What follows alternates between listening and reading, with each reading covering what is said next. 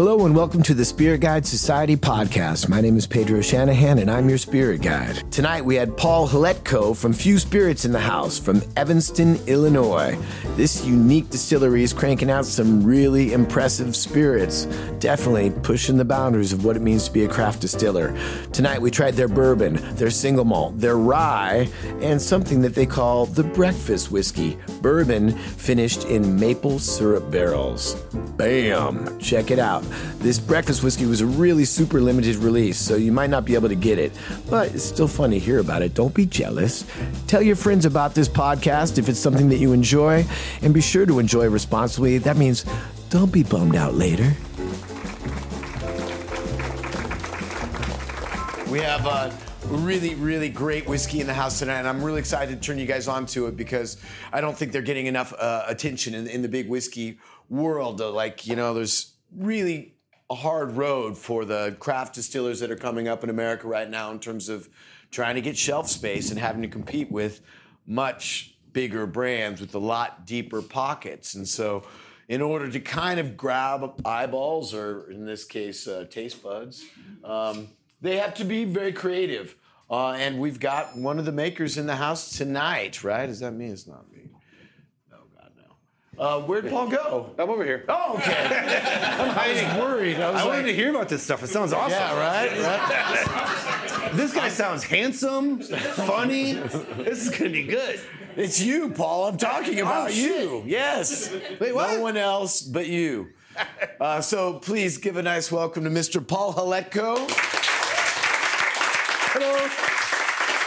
And the brand is Few Spirits out of Evanston, Illinois. And if you're not, yeah, this is a, a shout out to all our friends in Chicagoland, right? Let's go Blackhawks. Come on over, Paul. Yeah, go Blackhawks. Okay. Blackhawks. Okay, all right. Go Cubs. All right, all right. Well, let's talk about your brand a little bit. Uh, no more whiskey. Right. Wait, nobody, have, nobody has whiskey in front of me either, right? Not yet. We're gonna take care of that. All right, we gotta fix that. Oh, okay. Well, Dave, Dale'll start This is a crisis situation. Oh no! It, this is a crisis we are constantly in, in battle Oh, with. good. All And I- right. It We doesn't got, stress we're me good, out people. at all. We got whiskey in the house. That's right. We got plenty of whiskey. We're gonna be all We got a nice intimate crowd tonight, so I think everything will be just fine. And Dave is a great pourer.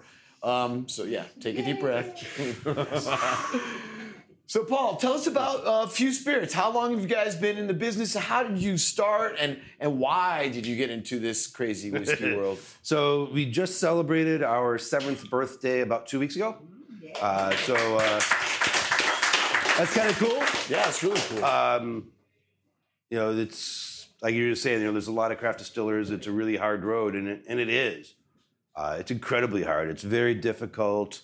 Uh, it's very expensive, and it's really hard to grow and build. I always tell people that you know the biggest, one of the biggest problems in being in the whiskey business is that our larger competitors make pretty good products. it's true. you can hate on them, but their juice is good. You know. And- Oh, and you can't even hit them. I mean, they're yeah, good. they're They're good really nice people. Yeah. You know, they're good people making great products, and some of them are even great people. But Yeah, yeah. you know, with beer, you can run around and say, eh, "What are you going to do? Drink Budweiser?" I'm not going to drink that. um, but I can't come in here and say, "Look, you're going to drink my stuff," because what else are you going to do? Drink Jim Beam? Because yeah, you are going to drink Jim Beam. it is really good stuff.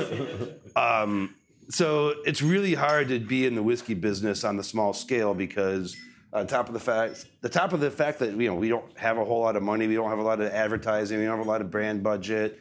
We can't walk around and just throw money everywhere to get eyeballs and taste buds.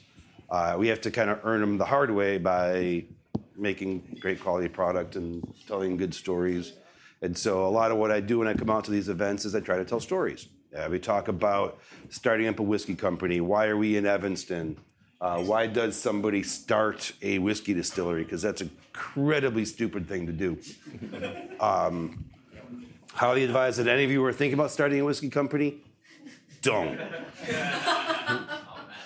Um, so it, it's, it's hard, but it's also incredibly rewarding because you get to chase this insane passion. Ah, thank you. Whiskey. Uh, you get to chase this insane passion. You get to make stuff and you can create and you work in an amazing industry full of amazing people that everybody has the same insane passion for this liquid, and I really don't understand why whiskey has this effect on people, but it does. And whiskey really brings people together, and it brings friends together, and it brings families together, and it brings strangers together on a freaking Monday night. um, like, what is it about whiskey that gets people this excited? But it's kind of the mystery and the wonder and what makes whiskey so special. And it's just an incredible honor to be able to have my career uh, making this stuff. And like you, you hear crazy stories. I've, I've, met husbands and wives that tell me about the night they spent uh, with a bottle of our gin, and then nine months later, uh, uh, they have a baby Francis. Or uh, uh, I met a guy who had fallen apart, you know, fallen apart with his father and hadn't spoken to his dad in 30 years, and he tasted our whiskey, and for whatever random reason he said, You know what? My dad would really like this. And after 30 years, this guy calls up his father. Next week, they're together and they've rebuilt a relationship after 30 years. That's the magic and the power of whiskey. And so, you know, let's raise a little toast to that. All right, cheers. Just to, to whiskey. Cheers, you guys. That's cool stuff. Um, but so, a few spirits uh, started up about seven years ago.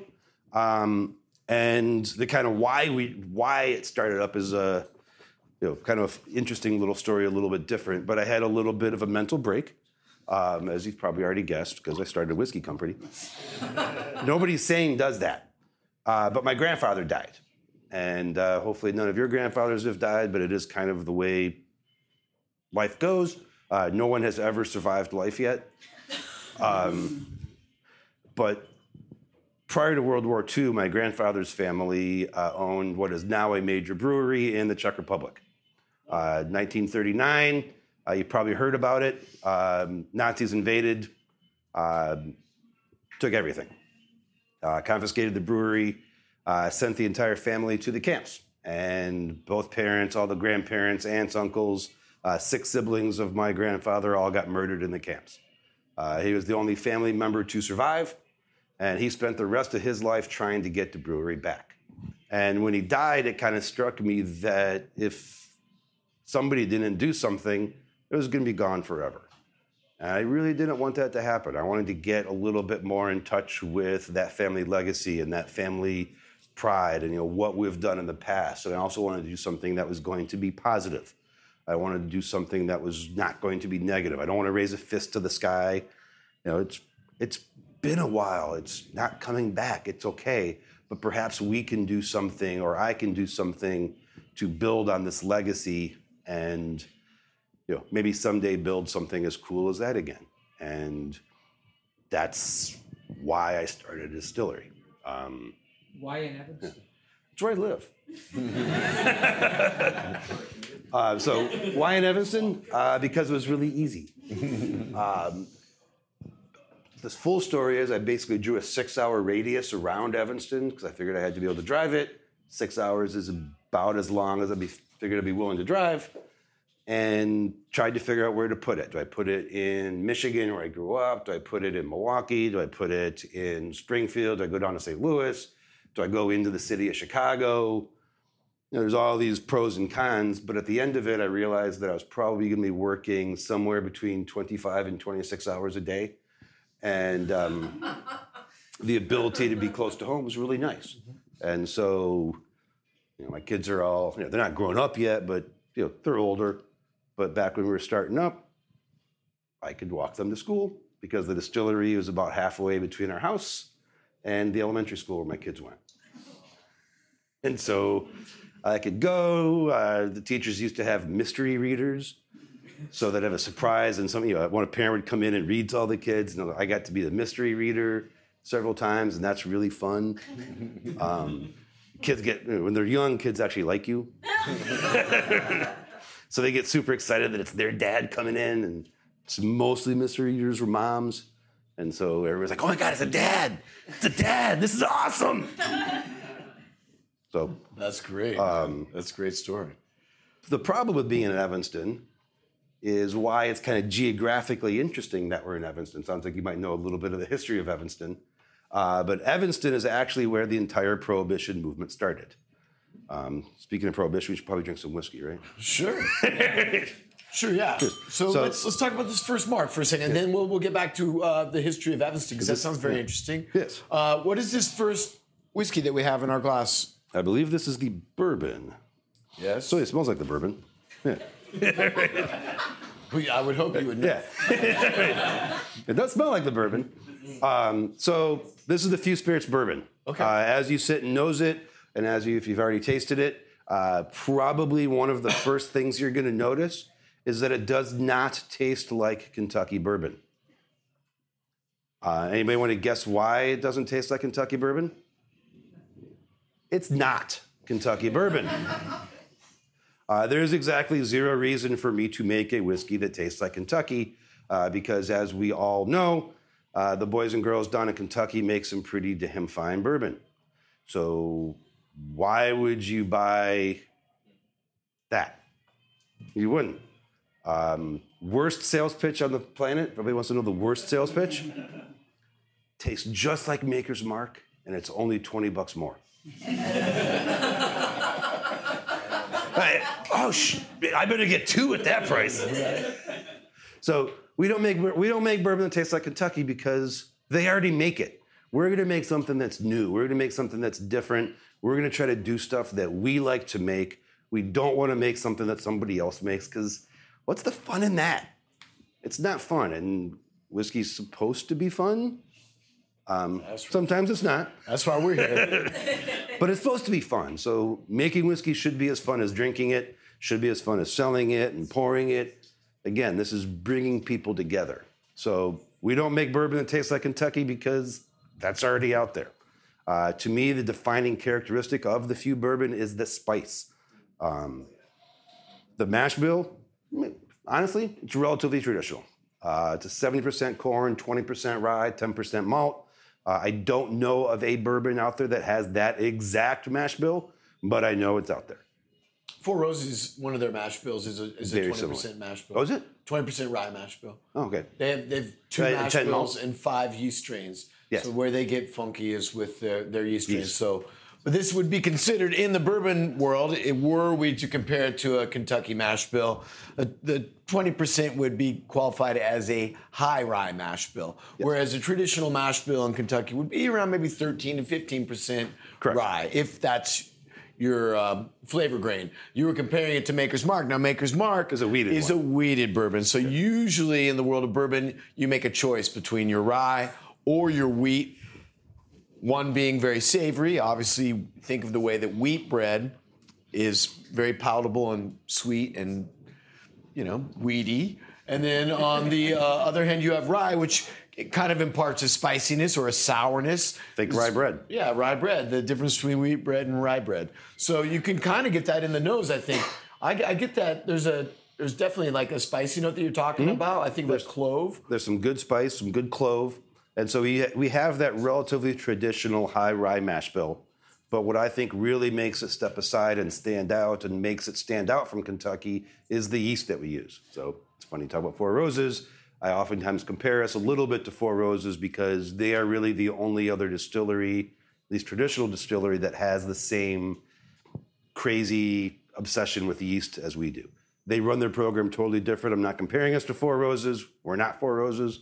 Only Four Roses is Four Roses. Yeah, They're totally unique. Um, they're totally different. Uh, happens to be one of my favorite Kentucky bourbons. Um, but we are very crazy with our yeast. Uh, we use a different yeast for all of our products, Interesting. which is yeah. different and kind of unheard of. So the yeast we use on the bourbon uh, is a Belgian Saison beer yeast. So So looking for fruity flavors in, let's say a little bit of fruit, a little bit of funky, a little bit of coriander, a little bit. Okay. I get some clove out of there, uh, pepper, and uh, it expresses itself in the whiskey. I think is pretty spicy. What are you guys getting? As you stick your nose in this glass, breathe in gently through your mouth. Remember to cool it over the back of your palate. Don't go too fast. We're in no rush. But think of um, what food words come to mind as you, as you do that. As you get that retronasal action happening, it I, I smell maple too. This is really mapley to me. I've got. That's it's not really- the maple. No, that's not the later. That's a secret, Paul. We haven't told him about that yet. I'm smelling pecan. Pecan. That's beautiful. Like a pecan pie, though. There's like a there's a, a sugary, crusty note in here as well, like a, uh baked sugar, brown sugar. Yeah, with the uh, the torch gone over it. Yeah, yeah, definitely. Dave, what are you getting, love? off of nose. Yeah, yeah. Um, I, I was getting the sh- just like the sugar. Um, I get more off of the the taste than the nose of it. Okay. It's just more complex. Like I was surprised by the taste because I was like smelling. I, I couldn't pick out anything, but then the taste was so complex and just was like really nice. And it's kind of more tropical under the spicy. Okay, maybe that's that saison yeast. What are you guys getting as you tap that over your tongue? Sometimes the experience changes from your nose to your tongue, and let that that you know surprise occur. Carrot cake. Wow, that's awesome. Yeah. A mintiness. That's that high rye mash bill often. But mm-hmm. again, the yeast will provide a lot of esters. There's potential for those tropical fruit notes that Day was talking about in there.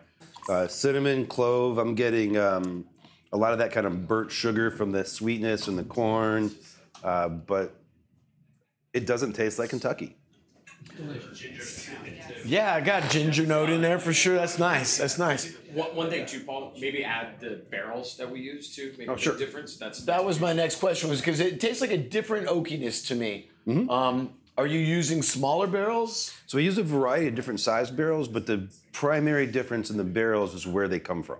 Okay. So most of the big boys get their wood from Mississippi, Missouri, Arkansas, down a little bit farther south. All of our lumber comes from Minnesota, so a lot farther north, uh, which is going to change it because up north of Minnesota it gets cold uh, and stays cold for a long time. So what that does is changes the way the trees grow.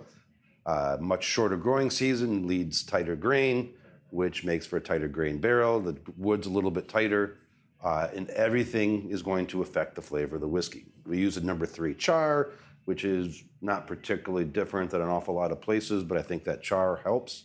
Uh, but the different origin of the wood makes a big difference. Again, you cannot compete with Kentucky, so we don't try. So some people have noted that that Minnesota wood, which as as the Ozarks are, I mean, this is sustainability is something we need to talk about more in the whiskey world because um, the white oak, the Native American white oak, is is a slow growth tree, and uh, you only can get about three to four barrel cuts out of a mature uh, American white oak. So looking forward into the future, if this whiskey boom goes on forever. Uh, they are going to continue to harvest further north. They're going to deplete the the forests in the southern, in the southeast, and in the Midwest, and they're going to continue to have to move north. So the Minnesota uh, forests are going to become more of a standard. Now that Minnesota oak, in my experience, uh, can provide more of a, like a pickly note. It's like uh, that. It's a higher tannic, like that tighter grain it ups the tannins, at least to me. Um, what is it? Did you you did that by choice to try to get a different kind of oakiness to the whiskey, or what what what Several- spurred that? Again, several things. One, don't compete with Kentucky. So, you know, Brown-Forman obviously gets all their barrels from the Brown-Forman Cooperage. It's not going to be available to us. Uh, ISC certainly is, uh, which is where virtually everybody else gets. We like ISC barrels. They make good stuff. We have used them in the past. We continue to have some in ISC barrels now, uh, but it's a very small minority. Uh, we've tried Kelvin, didn't like it that much. We've tried, at this point, we've probably tried 15 to 20 different Coopers. Oh wow! Um, there is literally nothing that you do in a distillery that does not affect the flavor of the whiskey. Period. So we try to make sure that we are making our stuff the way we want to make it, and I've never found a Cooper that I like more than the guys that we use. And we you become saying- friends again. Whiskey brings people together Yeah. On our side of the line as well as this side. You were talking about different sizes of barrels. So most of the whiskey that we've all had is coming out of 53 gallon barrels. What size barrels are you using? So we use a mix of 15 gallon, 30 gallon, as well as 53 gallon barrels. Um, and what the different size of the barrel does is it changes the surface area to uh, volume ratio, uh, which is going to give a different way of extracting the wood flavors. Uh, people say it expedites aging, and that's simply not true. It changes the aging, that is true, but as far as aging it faster, it does not. Uh, it just changes the extraction as well as other reactions that are happening. Evaporative condensation, all those E- things. everything. But I mean, the condensation and all that, again, that's going to be the different grains. Everything matters. But the barrel size is another thing that we do where you're going to get an awful lot of the extractive flavors coming in, you know, pretty quickly. Uh, but the actual maturation of the whiskey is going to be on a different time schedule. So one thing that I look for when I'm tasting whiskey that comes out of a smaller barrel is a change in mouthfeel because we really underestimate our ability to detect texture with our tongues. But when you think about it, most of the time when you ask the average person, what do you think about this whiskey? The first word to come out of their mouth is not a flavor, but a texture. They always say smooth. Smooth's not a flavor, it's a texture. So unconsciously, we always refer to texture, or we often refer to texture. Now, on a more complex level, I think we need to think about structure.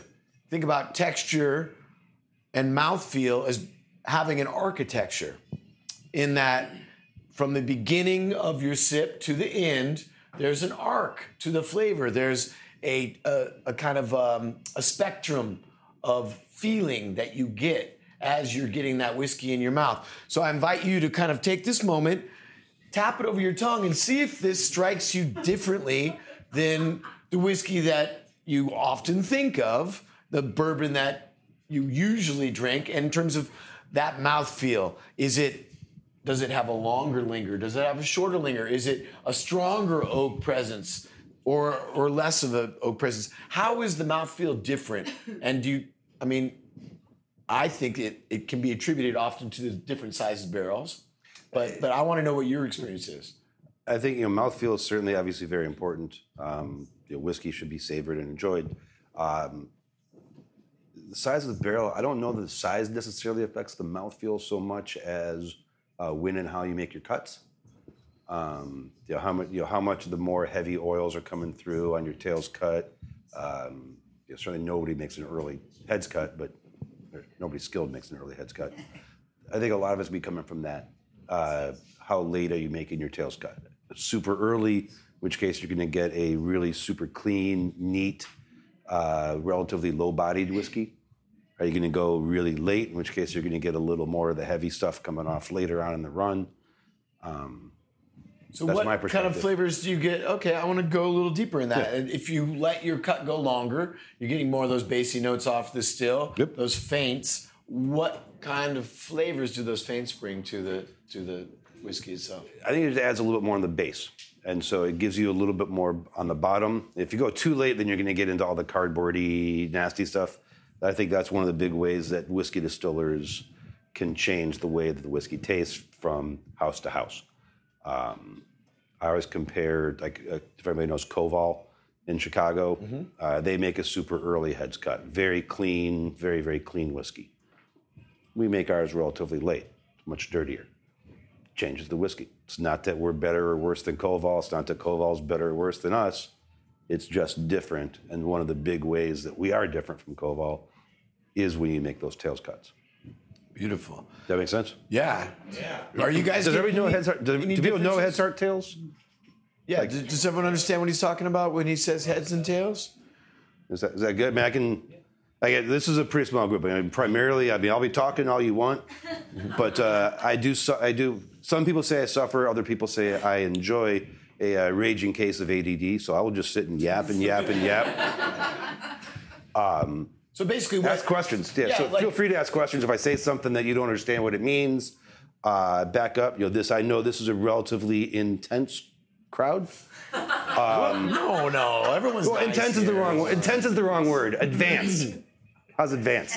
Uh, you- Educated. You, if we give them too many whiskeys, they'll turn into children very quickly. I've seen it. Well, then here we go. But when we're talking about head cut and tail cut, just very quickly, it's like the beginning of the distillation, as the spirit first, the spirit first starts coming off of the still, you get a lot of uh, volatiles. And and you think about it from a farmer's perspective, whiskey's always been made by the people, and they weren't often very scientifically inclined. 200 years ago, you didn't even have temperature gauges. You would know how hot to run your little moonshine still by experience. How close you can hold your hand to that fire for how long would be measuring That's the your temperature, Yeah.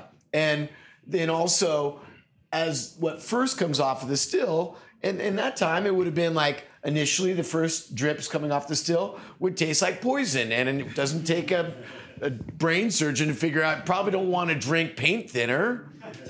In my experience, it's not a good idea. It's But then preferred as- other ways. As those flavors start to change, you start to get the aldehydes go. So the hol- the high volatiles, the first chemicals that come off of the still, are those paint thinner, those lacquer, those acetone kind of smells and tastes. You don't want to drink that. So you don't save it. And they, they throw that away. That's the heads. And when it starts to taste like things that we actually enjoy, the aldehydes start to come off of the distillate. Those are flavors like peanuts and green apples. Um, and those are foods. And so, again, that farmer who's he or she's making the whiskey out of whatever grains they have on their farm, that's when they recognize like that is good. The other stuff was poison. This reminds me of food. Let's save this, you know?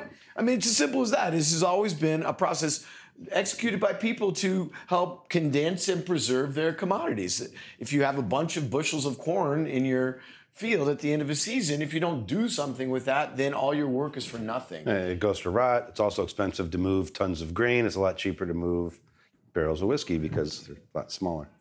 That's right. Exactly. So, yeah, go ahead. So how do you measure it now to like be able to like cut exactly where you want and not waste any? And then how did they do in the past? Uh, we do everything by taste, uh, smell and taste. So either run your finger through the stream, taste it. Uh, for the most part, we've got, we know when it's going to change because we've done enough times. Time wise, like a volume that comes out of this still. We do it by time. We'll do it by, or we estimate by time. We estimate by volume. Um, we're not just sitting there tasting every two seconds, going, "Oh my God, did it change it? Did it change it?" um, you know, we'll know when it's going to be go. We know when it's about to go, and so that's when we go check. Um, but you know, some days maybe it's three minutes in. Some days maybe it's three minutes fifteen in. Some days maybe it's two forty-five. Um, it's taste. Um, we're small. Uh, big guys certainly do it, are going to be doing it a little differently than we do because they have more advanced equipment. Uh, we do everything by taste. So, how big is your still? You say you're small, but I want to know how small. Uh, our still's about 400 gallons. For our, finishing still's about 400 gallons Wow. um, of wash. So Okay.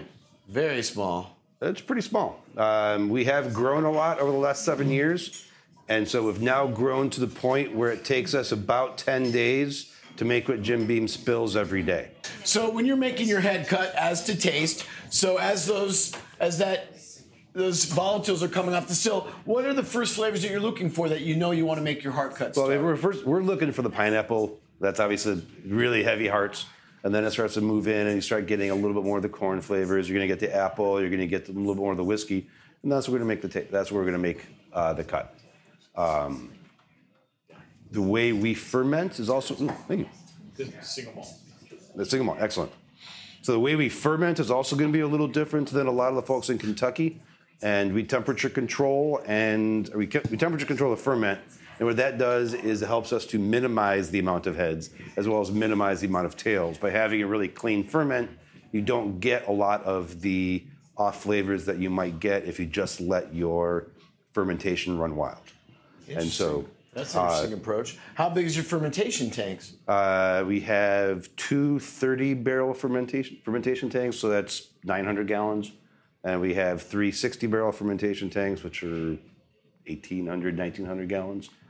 And you're using a, a little pot still, or what, what So kind of we- still? Is a hybrid still? Uh, we have a strip. We strip in a Vendome column, and then we uh, use a hybrid as effectively a doubler. So 400 gallon pot still with uh, some plates on top, and we use that as the doubler. What's your ratio in terms of the wash that you put in your still and you run your first distillation. What's the ratio? What are you losing? Is it like nine to one, 10 to one? As far as we mean. Like as you run it through the still, you've got, you know, say you've got nine gallons of wash. How many gallons of distillate do you get off your first distillation? Oh, uh, our ABV coming into the mash is going to be about 10%. So we lose 90% of the volume from strip. Okay. Uh, And a little bit less than that because that's at pure alcohol versus so 80%. and all your products are double distills? Yeah, everything goes through the strip and then everything goes through the finish. So our gin gets finished in a separate still. Oh, that's right. You guys had some gin tonight. Uh, the the welcome punch tonight was Yeah, I forgot about the gin. made by Eden up on the front bar, but he made it with gin. It's summertime. I think you guys can let down your whiskey guard for a moment. Enjoy some botanical spirits. Um, what's is, is tell us about that gin just really quickly. Uh, it's just few gin. Is that what it's called? So it was the few breakfast gin, right? Yeah. So that was our breakfast gin. Uh, So they're obviously advocating a lot of alcoholism at this company. Uh, start your day with breakfast some Early alcoholism. Early. So it's yeah, uh, but you know, a group of scientists recently came out with a new study, and they claim that they proved beyond a reasonable doubt that you cannot drink all day unless you start early. it's science. It's not me. Don't don't shoot the messenger. That's right. Well, right But, on. uh, Well, cheers to that. So, So we have a breakfast gin. gin. So we have a breakfast gin that's got juniper, uh, some Earl Grey tea, and a little bit of lemon peel. And so the Earl Grey tea is going to give it a little bit of that kind of herbal, bergamot um, slightly tannic uh, flavors. Cool. And we make that gin from effectively a wheated bourbon base. So while we, you know, we had the few bourbon, that's a rye bourbon. Uh, the base that we use for our gins is a wheated bourbon base. So 70% corn, 20% wheat, uh, 10% malt. but you're running it through still at a higher proof. We're going to run it through our separate. We have a different still just for gin that's designed to pull off at a much higher proof, and so our gin's going to come off a lot closer to 190, where obviously our whiskey does not come off at 190. What you have in your glass now is your single malt. So this is our single malt, very limited edition that we do. Uh, we only do about 600 bottles a year. Uh, We release it uh, once a year. It releases in the fall. Um, we're getting ready to release uh, this year's edition. I think we're going to have a little bit big this year, but don't tell Jacob Because I'll want it all. because he'll want it all. Uh, so we don't have any more this year, but I think we're going to end up with like almost 650 bottles. wow. And where are you getting your, where are you getting your malted barley? So all of our barley is coming out of a maltster uh, up in Wisconsin. They get most of it from a little bit up in the southern parts of Canada, and then you go a little farther west into like Wyoming, that area. Um, that's where most of the barley comes from. Beautiful. But our maltsters, the maltster is only about 90 miles away from us in southeastern Wisconsin. Wonderful. So interesting thing about this is that it's a single malt, uh, 100% malted barley. Uh, those of you who are particular whiskey geeks will realize that uh, that's not the law in the U.S. Uh, single malt only has to be 51%. Uh, however, most competent and reasonable malt distillers are doing 100% malted barley, um, and we're very proud that we're 100% malt. Uh, however, a fraction of that malt has been smoked with cherry wood. And so, just like you cannot compete with Kentucky with making bourbon, uh, you cannot compete with the Scots making scotch.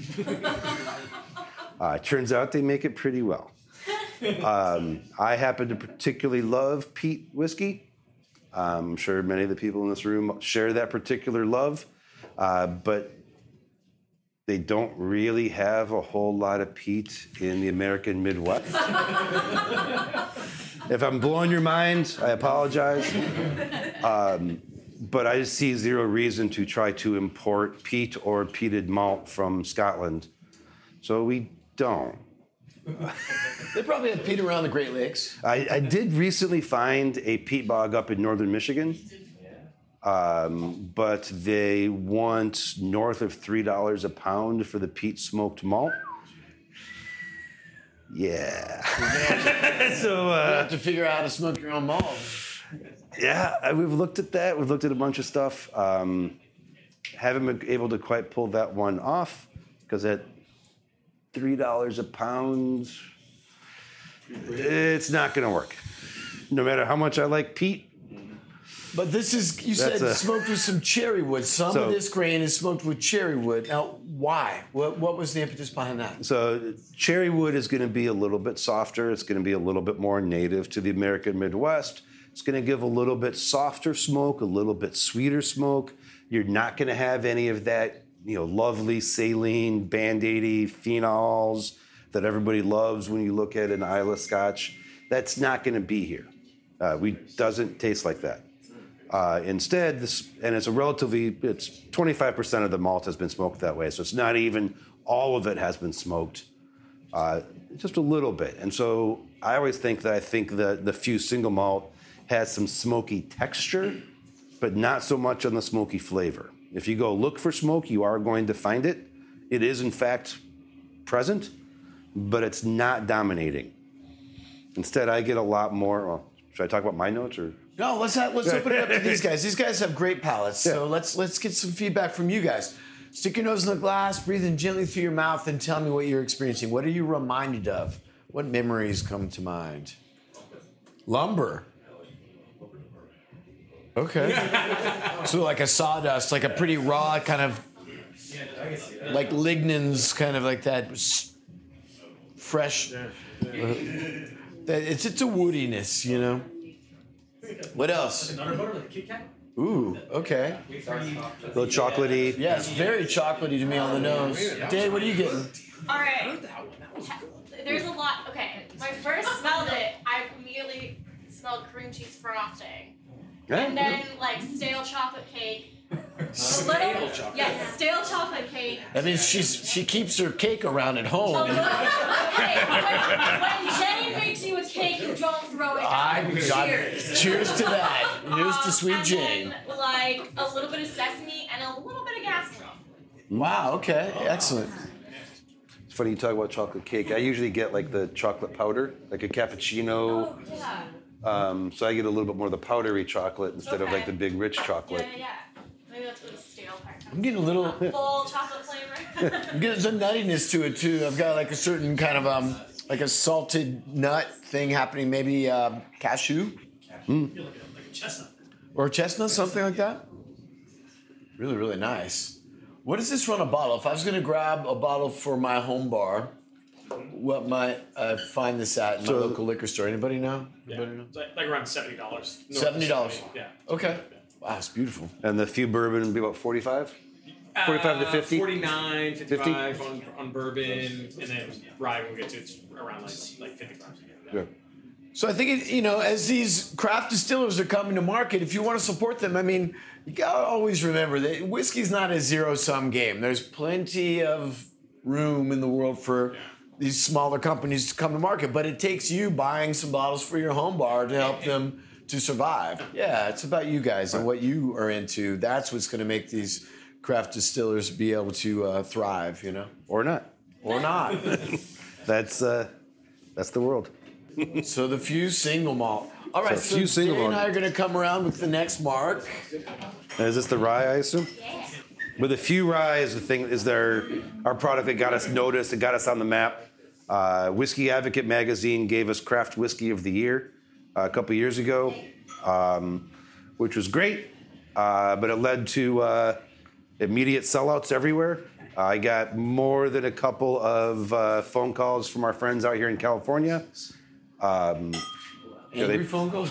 uh, a couple were angry. I actually got one from a uh, well from a distributor. I won't name I won't name them. Uh, that literally called me up. Is this Paul? I'm like, yes. This is so and so from distributor X Y Z. Who the fuck are you? and why are all my customers calling and asking for this product that is not in my warehouse? Who the? F- I never heard of you, but my phone is blowing up today, and I. Don't. Who the fuck? I think I'm. I'm just Paul. I don't know what to tell you, man. I'm Paul. I apologize for his rudeness. These Southern California people, they Yeah, can be a bit temperamental. All right. So this is your rye. So what's the mash bill on this So rye? mash bill on the rye, 70% rye, 20% corn, 10% malt. wow, that's so, a super high rye. so high rye, but you know, it's very different than virtually every rye that's out there. It's the reverse of the bourbon. Exactly. All of our mash bills are always 70, 20, 10. and except for the single malt, which is 100% malt, but that's different. Uh, by using 70% of the big grain, it gives you all of the big grain that you want. The big grain certainly dominates, it's all there. But by having 20% of the small grain, there's enough there that it really has a market effect on the flavor, but it doesn't dominate. And of course, 10% malt means that you can ferment. Um, no ferment, no whiskey, no whiskey, no distillery, no distillery, no trips to LA to spend a Monday night with y'all. So that's great. Where do you guys get the rye? So all of our rye is going to be coming from us from Wisconsin, as well as uh, we'll get some from like Ontario. Uh, we get everything really as close to home as we can get. You know, we are in Chicago. Uh, it's kind of the breadbasket of North America. Getting local grains doesn't really make us a saint. It just makes us not stupid. Um, we're not farmers. You know, we're in an urban area. We're not quite as urban as downtown LA, uh, but uh, Jacob's been there. It's we're urban. We're not going to grow our own grain.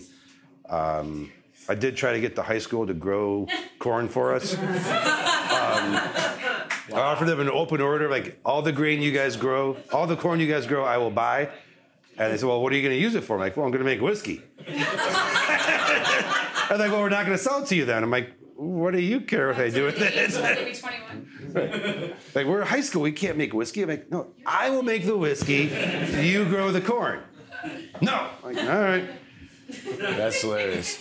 Uh, so, to So- tail back around, what was the story that you wanted to tell us quickly about Evanston's history? Oh, in so- terms of the prohibition. That's in terms of prohibition. Evanston started the entire prohibition movement. Uh, Bastards. bastards. Uh, Evanston started as a dry town. Was actually founded as a city in order to be dry. Um, and because it was already dry, the women that were driving the prohibition movement forward nationally used Evanston as their natural home base. The second head of this group of women was the, the Women's Christian Temperance Union, uh, was named Frances Elizabeth Willard. And so an awful lot of people. No, that's a sheer coincidence. Everything in town is named after her, including an elementary school. And so obviously it would be poor taste to name a liquor brand after an elementary school. And I did not, very specifically, did not do that. It's just a pure coincidence. a lot of people think I did, but I'm Right. telling you, So, somewhere So- there's a, a, a graveyard in Evanston, and there's this vibration coming from the ground, and it is, is Frances spinning so hard. Well, it, but it, you also you also have to look at it a different way too, because the world looked really different in the 1860s, 1850s, 1870s. Uh, per capita consumption of whiskey was over 15 gallons per person, and so if you if you think for a second that perhaps some of the children weren't drinking their share of the whiskey, and some of the women weren't drinking their fair share of the whiskey, and some of the men weren't drinking their fair share of the whiskey, uh, the people that were drinking their share of the whiskey were drinking an awful lot of whiskey. And this is at a time in the world when there's no social safety net. Social safety nets don't exist. Um, spousal abuse is not only legal, but kind of expected. Um, if your husband's, yeah, women certainly didn't work because it wouldn't be ladylike. Um, so if your husband comes home having spent all of his money at the bar, uh, drinking that much whiskey, uh, maybe the world looks really different to if you are a woman. So if you put yourself in the shoes of a Frances Willard, uh, I think life looks really different, and prohibition starts sounding like a much more reasonable and attractive solution to your problems. Because what other solutions do you realistically have? And we can laugh and say prohibition doesn't work and this is stupid, but turns out we really still have prohibition over all sorts of stuff today. Uh, they're trying to ban guns. They're trying to ban this. You can't you can't shoot up heroin. What? Seriously. Oh my. Um, and there's all sorts of stuff you can do out here in California that I can't do at home. Um, my glaucoma treatments just simply can't happen at home. Oh my. But- okay, so um, moving on from the colon treatment, let's stick our nose in the glass and try to think of things other than colon treatments. Uh, glaucoma. So, glaucoma. So, uh, few few rye whiskey. Uh, 70, 20, 10, rye, corn, malt, uh, wine yeast on the ferment. So we talked a little bit about the um, that kind of Saison Belgian yeast on the bourbon. I think it helps give it a little bit of that spice. On the rye, with you know 70% rye in there, you're gonna have plenty of spice already. And so we use a wine yeast because I think it really brings out a little bit more of the fruity notes, in particular in the middle and the finish. So stick your nose in the glass. And how how do you experience this whiskey? You know, remember, your experience is all of this is completely subjective, so there's no wrong answers. Dried fruit, okay. What else? Apricot, mango, peachy. Fruits, but also I'm getting like a, a slight menthol. Okay. Pistachio. Yeah. Pistachio, menthol. What are you guys getting? Anybody? Oh, yeah, there's a berry character in there for me. There's like a, underneath that spice, you got like this chocolate and blueberries happening for me. I usually get a lot more tart cherry than I'm getting right now. Uh, there's cherry with some stone fruit. Yeah, it's beautiful. I love this. So It's impressive. Now, you have no age statements, but being a small distillery and using the smaller barrels, uh, what, what, where are we ringing in for like the bourbon, the single malt, and the rye here? What are the different ages? We don't put age statements in anything primarily because I don't believe in them. Um, to me, an age statement is really the provide hiding information by trying to pretend you're providing some. So all it really does is tell you how much time something's spent in a barrel. Doesn't tell you the mash bill, doesn't tell you the char, doesn't tell you the, where the barrels are from, doesn't tell you the yeast they use, doesn't tell you proof off the still, doesn't tell you barrel entry proof.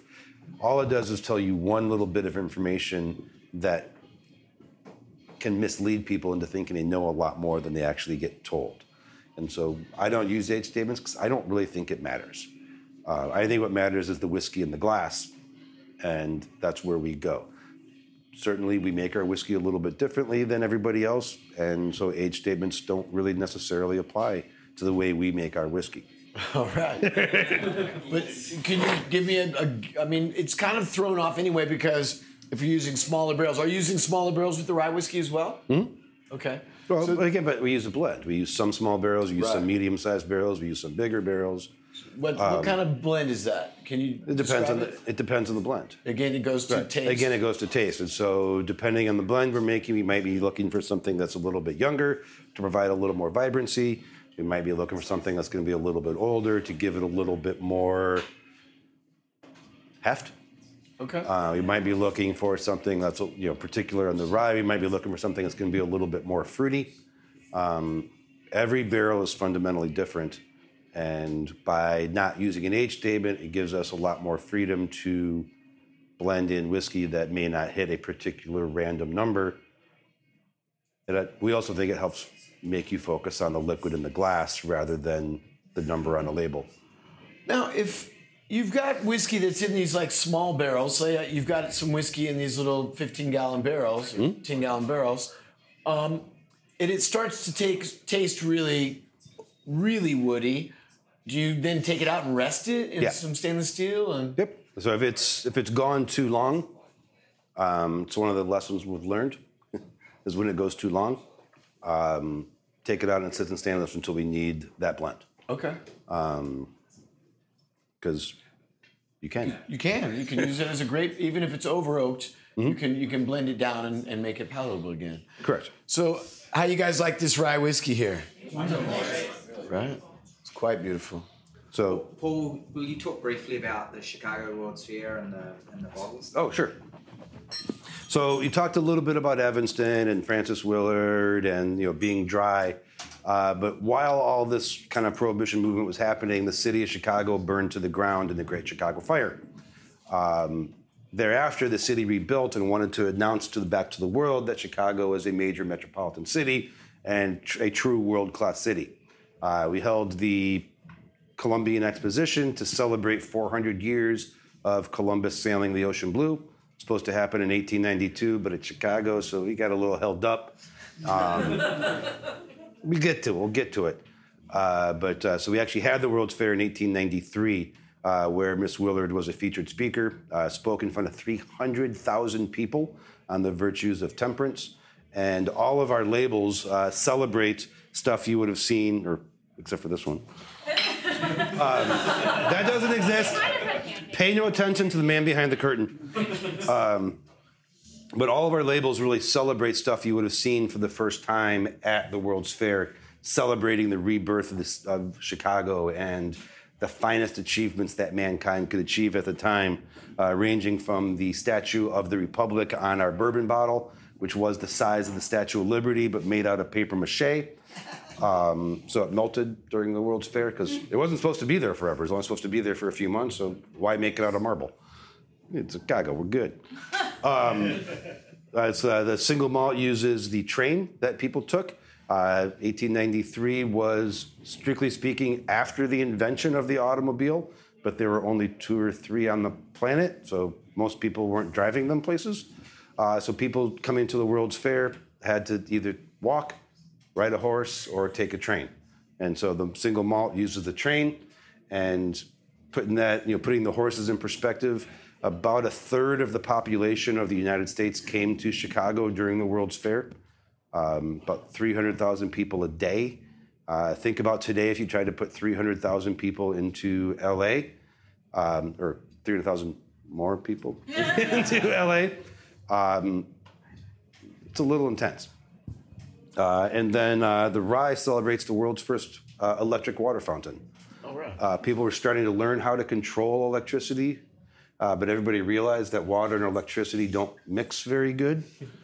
And so it'd be pretty mind blowing to walk someplace and see water being chucked into the air by electricity. You know, yes, we kind of we're over that now. We're kind of we've seen water fountains, um, but it's still pretty cool. Very cool. What about the proof? The proof of the. So it, all of our whiskeys are bottled at 93 proof in honor of the 1893 World's Fair. So a little bit higher than They should have waited So- till 1899. It would be more expensive. 18101. Beautiful. Well, thank you for that. I really love that rye whiskey. And Paul brought in a little treat for you guys here in the Seven Grand Whiskey Society. We were drinking the, the breakfast gin in our punch, which Dave really loved. It loves. was great. I love Earl Grey. and It was in a gin, so like great. It's, per- it's perfect. Like, it's no losing there. No losing.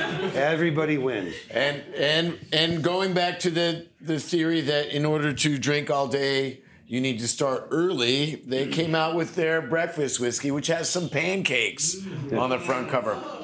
So uh, It's a perfect whiskey for your pancakes. Um, so this we talk about uh, only you know, 600 bottles of the malt. Uh, we do release a single malt every year. This is a one-time only release, and uh, we only released 180 bottles of it, and exclusively in the state of California. Uh, we don't have this anywhere else on the planet other than in the great state of California. And what we did here is we worked with a uh, maple syrup company. And uh, maple syrup companies like to barrel age their syrup because you get a little bit of bourbon flavor in the maple syrup. And if you've ever had a bourbon barrel aged maple syrup, you know it's really freaking delicious. So, very, a very fun whiskey. Uh, it's not a maple flavored whiskey, there's no maple added. Uh, this is not, it's a little bit of a stupid distiller trick because we used a maple syrup or a barrel that had, was our barrel that we gave to a syrup company and then they gave it back to us. Uh, so there's no syrup added. There's no flavoring. There's none of this stuff. It's just a our bourbon whiskey finished in a barrel of ours that held maple syrup in it, kind of in between. I think this this sweet maple I think really cranks up that clove. Yeah. and it's actually relatively spicy yeah, with a lot of black pepper, but I also get like a vanilla milkshake because there's some interesting kind of Same mash bill as the bourbon. yeah. This is this is our few bourbon. This is the same whiskey, just finished. Beautiful. How long do you ferment? Uh, ferments about four days. It's a pretty long ferment. Relatively long, but again, we temperature control, so it's not going to be super fast. Um, we, we ferment at 72, which it's not super low, um, but it's it's consistent throughout. So by, so- by controlling the temperature of your fermentation, are you elongating the aerobic phase or the anaerobic phase? And so the aerobic phase is, is this? Do people understand what we're talking about when you talk about aerobic or anaerobic and lag phase? Okay, so Is that am I too when- geeky or should- where should This I is get? important. I think you're, you're yeah. Well, talking about yeast, when you first pitch the yeast into your wash, the uh, the yeast will multiply. The first phase, the aerobic phase, is the yeast just it's an asexual um, uh, single. split in two. Yeah, it just keeps splitting until it basically coats the top of your mash tun, right? Or you Well- can explain the aerobic phase a little bit So more. that's that's not wrong. Obviously, it's correct. Uh, what it really does is it's going to try to rebuild until most of the oxygen in the wash is gone. So one of the key elements in building the cell walls for yeast, people know it. Yeast. I mean, actually, me, I'm going to back up a second. Uh, so yeast are a single cell organism. So I always think of yeast as being very similar to uh, myself uh, because I'm basically a single cell organism as well. But the first the first mission of a yeast is to reproduce. And so yeast are going to reproduce until they really cannot reproduce anymore. Then they're going to do other stuff. But they have all this energy, and one of the things they do is they take all of the nutrients and all of the oxygen and they build up a strong cell wall, and then it splits in half because it can. And so when you've got oxygen in your wort and in your wash, it's going to soak up all that oxygen. It's going to get really nice cell walls, and it's going to continue to split and split and split and split until kind of all of that primary source of energy is gone. Once that's all gone, now it's going to start going. Oh, shit! Um, I got to do other stuff now because all everything's gone. So what they're going to then do is change the way that they are processing all their energy, and they're actually going to start doing what we want them to do, which is to produce alcohol. Uh, yeast don't really want to produce alcohol; they want to reproduce. Um, so it's a balancing act because But that's when the shift happens between what we call the aerobic phase of the yeast process and then the anaerobic phase. Correct. Once So they've taken all the oxygen, then it starts making alcohol. That's when the alcohol production happens in the anaerobic phase. Correct. So in the anaerobic phase, if there's no more oxygen, it's going to continue to try to stay alive. And while it's staying alive, it's going to be being anaerobic because there is no more aerobic, i.e., oxygen to use. So at that point, it's going to start what is really the proper form of fermentation. And it's going to convert all of the sugars that are in the wash into energy for itself to continue to thrive. And the byproducts of that include carbon dioxide that float out into the air. Uh, byproduct of yeast trying to survive is alpha alcohol. That is kind of the whole reason why we're all here today. Uh, It's true. uh, it also produces acetone and methanol and congeners and fusel oils and all sorts of other stuff as well Acetaldehyde. acetaldehydes. Again, all of the byproducts of fermentation are all just really the byproduct of the yeast trying to stay alive. Um, and so all of those compounds are basically a function of the environment that the yeast are going to be thriving and surviving in. Yeast not being all that different than, again, I'm not going to pick on anybody here, I'm just going to pick on me, but they thrive in conditions. So if you take me, for example, if it's really, really cold out, uh, what do I want to do when it's really, really cold out? You're going to sit home, you're going to curl up under the covers, maybe you're just going to go to sleep and rest. Uh, but you're not going to really be doing a whole lot of work because it's too damn cold. And so, if your fermentation temperatures are too cold, your yeast are going to be effectively dormant because they're just resting and trying to conserve energy. Um, they're not going to do a whole lot. So, being too cold is bad. If, on the other hand, it's you know a buck five in the shade and it's crazy hot, and you're just all sweaty and angry and you're pissed off and you know the way that that driver over there looked at you really made you angry and then hang on your horn yeast are the same way and if it's too hot then they're going to start producing all these really angry flavors which is kind of like a lot of tails and all the really off flavors so yeast will thrive and survive until they'll actually heat, they will actually heat themselves to death uh, fermentation itself is exothermic, meaning it puts out heat. And so yeast will ferment and go until they kill themselves off with heat, which is a way that many people ferment. It's just not what we do. Um, so we try to keep it at the right temperature because by controlling the temperature of the fermentation controls the environment for the yeast. And the yeast, are, since the yeast are actually making the alcohol that we want to drink, uh, we try to make sure that their lives are very, very comfortable and very, very happy. uh, because comfortable yeast produce comfortable whiskey, and comfortable whiskey sells an awful lot better. Yeah, and going back to your question of how long is the fermentation, the reason we want to know that is that you think of um, uh, yeast has a lifespan like anything, and it does different things like when it's stressed out or as opposed when it's not stressed out. And so the longer the lifespan, the more variance of flavors the yeast is going to give you over its course of its life. Yeah, and different yeast produce different flavors. Like we're talking about the beer yeast or the wine yeast. Uh, there are certainly yeast strains out there that will ferment to north of 20% alcohol in their wash. So you, you said that in the don't. rye whiskey you're using a wine yeast. Why that? Is that a tougher yeast that'll go longer with that kind of more acidic mash? I like the fruit. Um, so we use the wine yeast because it, it is slightly more alcohol tolerant. Um, so the bourbon will go to about nine and a half to ten percent on the wash. Our wine, the wine yeast is gonna be a little more tolerant, so it's gonna go to maybe 11, 11.5. Um, whereas the distillers used to go to 21, 22. Uh, but I don't like the way they taste. Uh, every yeast strain is going to have different flavor characteristics because they're actually different creatures. Um, so we control our yeast, which controls the flavors that we get. We control the fermentation temperature, which controls the flavors that we get out of the individual yeasts. And we control the distillation proof, which controls the esters that are going to come through the still, et cetera, et cetera. Um, so everything just kind of cascades out. Uh, so you asked about you know what the you know four day ferment. There's a lot of things happening during fermentation, especially as you kind of get towards half to three quarters and all the way through the anaerobic phase, um, because the yeast really don't like alcohol. Uh, yeast don't like being in an alcohol bath. It's not pleasant for them. So some are more tolerant, others are less tolerant. But once all the sugar starts to disappear, they're going to start trying to process other chemicals that they're surrounding as their food. And so some of those reactions are going to be beneficial to the flavors that we want. Some of them are not. Uh, you'll see other distillers uh, will go super long on the ferment, and they'll go to get a whole bunch of a lacto ferment. Um, you know, if anybody knows Leopold Brothers, uh, they're pretty notorious for like super long ferments because they go super lacto on their ferment intentionally. Um, it's uh, they go ten days, I think. Super super long.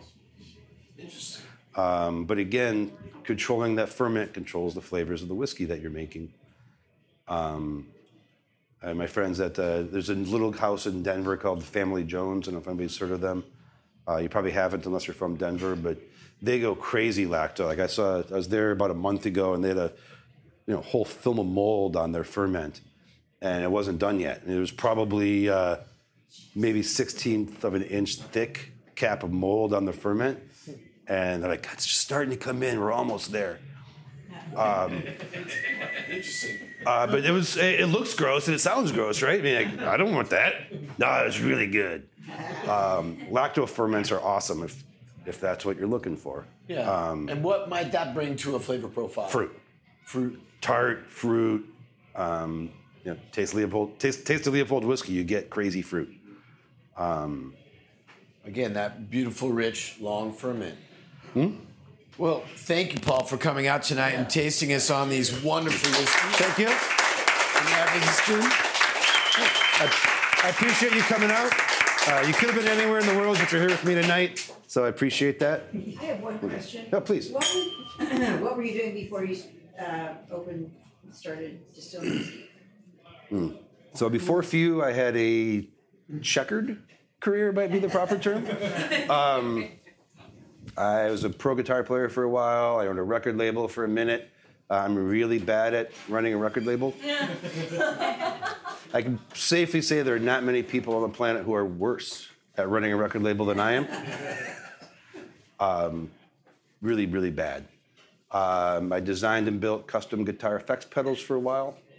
Um, practiced law for far too long, uh, but uh, I, did, I did a lot of things. Uh, but you know, basically, all my life I've always tried to be creative because that's I like making new stuff. And when I go, when I get up in the morning, what gets me excited is, well, aside from my wife and aside from my kids, is making stuff and having something that is different. Um, that's always been true. And you know, one thing led to another, and I figured out that I'm actually pretty good at making whiskey. Cheers to that. Thank you, Paul. Paul Hletko, guys, from Few's Spirits. Yeah, get a bottle for your home bar. Thank you, Paul. Thank you for listening to the podcast. If you like what you heard, please head over to Apple Podcasts and give us a five star rating and review. The Spirit Guide Society is a Spirit Adventures production in association with Bitten from the Apple Productions. Special thanks to Tone Mesa for their post production and audio services. The show is produced by Andrew Apple and me, Pedro Shanahan. Executive producer, Andrew Abrahamson. Be sure to like us on Facebook and follow us on Twitter and Instagram at Spirit Guide SOC. We'll be there to answer any questions you have, share what we're drinking, and more. And if you're still thirsty, you can always find more episodes of the show wherever you get your podcasts. Be sure to always drink responsibly. That means don't drink to forget, drink to remember.